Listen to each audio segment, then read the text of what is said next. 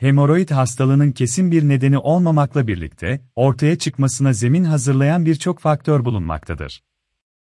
Kronik kabızlık veya kronik ishal. Gebelik. Dışkılama alışkanlığının bozulması.